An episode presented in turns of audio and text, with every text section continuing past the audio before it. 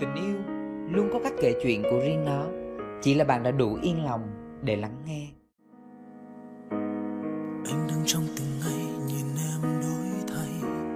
Anh chưa bao giờ nghĩ là nhanh đến vậy.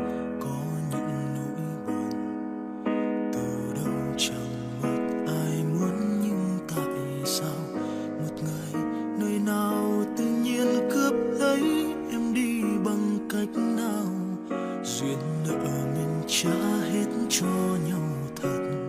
Vậy sao? Giọt nước mắt anh rơi, hỏi em ơi, tại sao? Yêu một người một đời là có thật.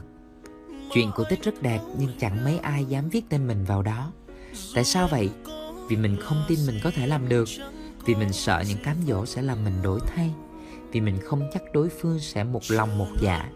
Vì áp lực phải giữ một người từ đầu đến cuối của hành trình yêu là quá sức.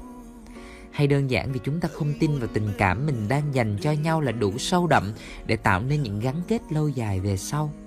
Yêu một người một đời khó thật, nhưng nếu yêu một người thật lòng trong từng giây trôi qua và tiến tới, chuyện một đời trời xanh sẽ có cách, đừng lo.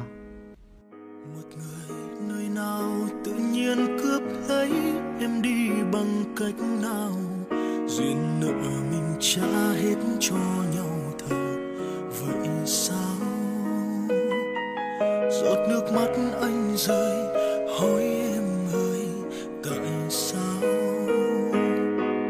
Vì yêu mà anh thấu hiểu, dù em có là gì, em chẳng có gì vẫn trả lại em, người yêu của anh lúc đầu. Anh muốn bên em đến lúc em già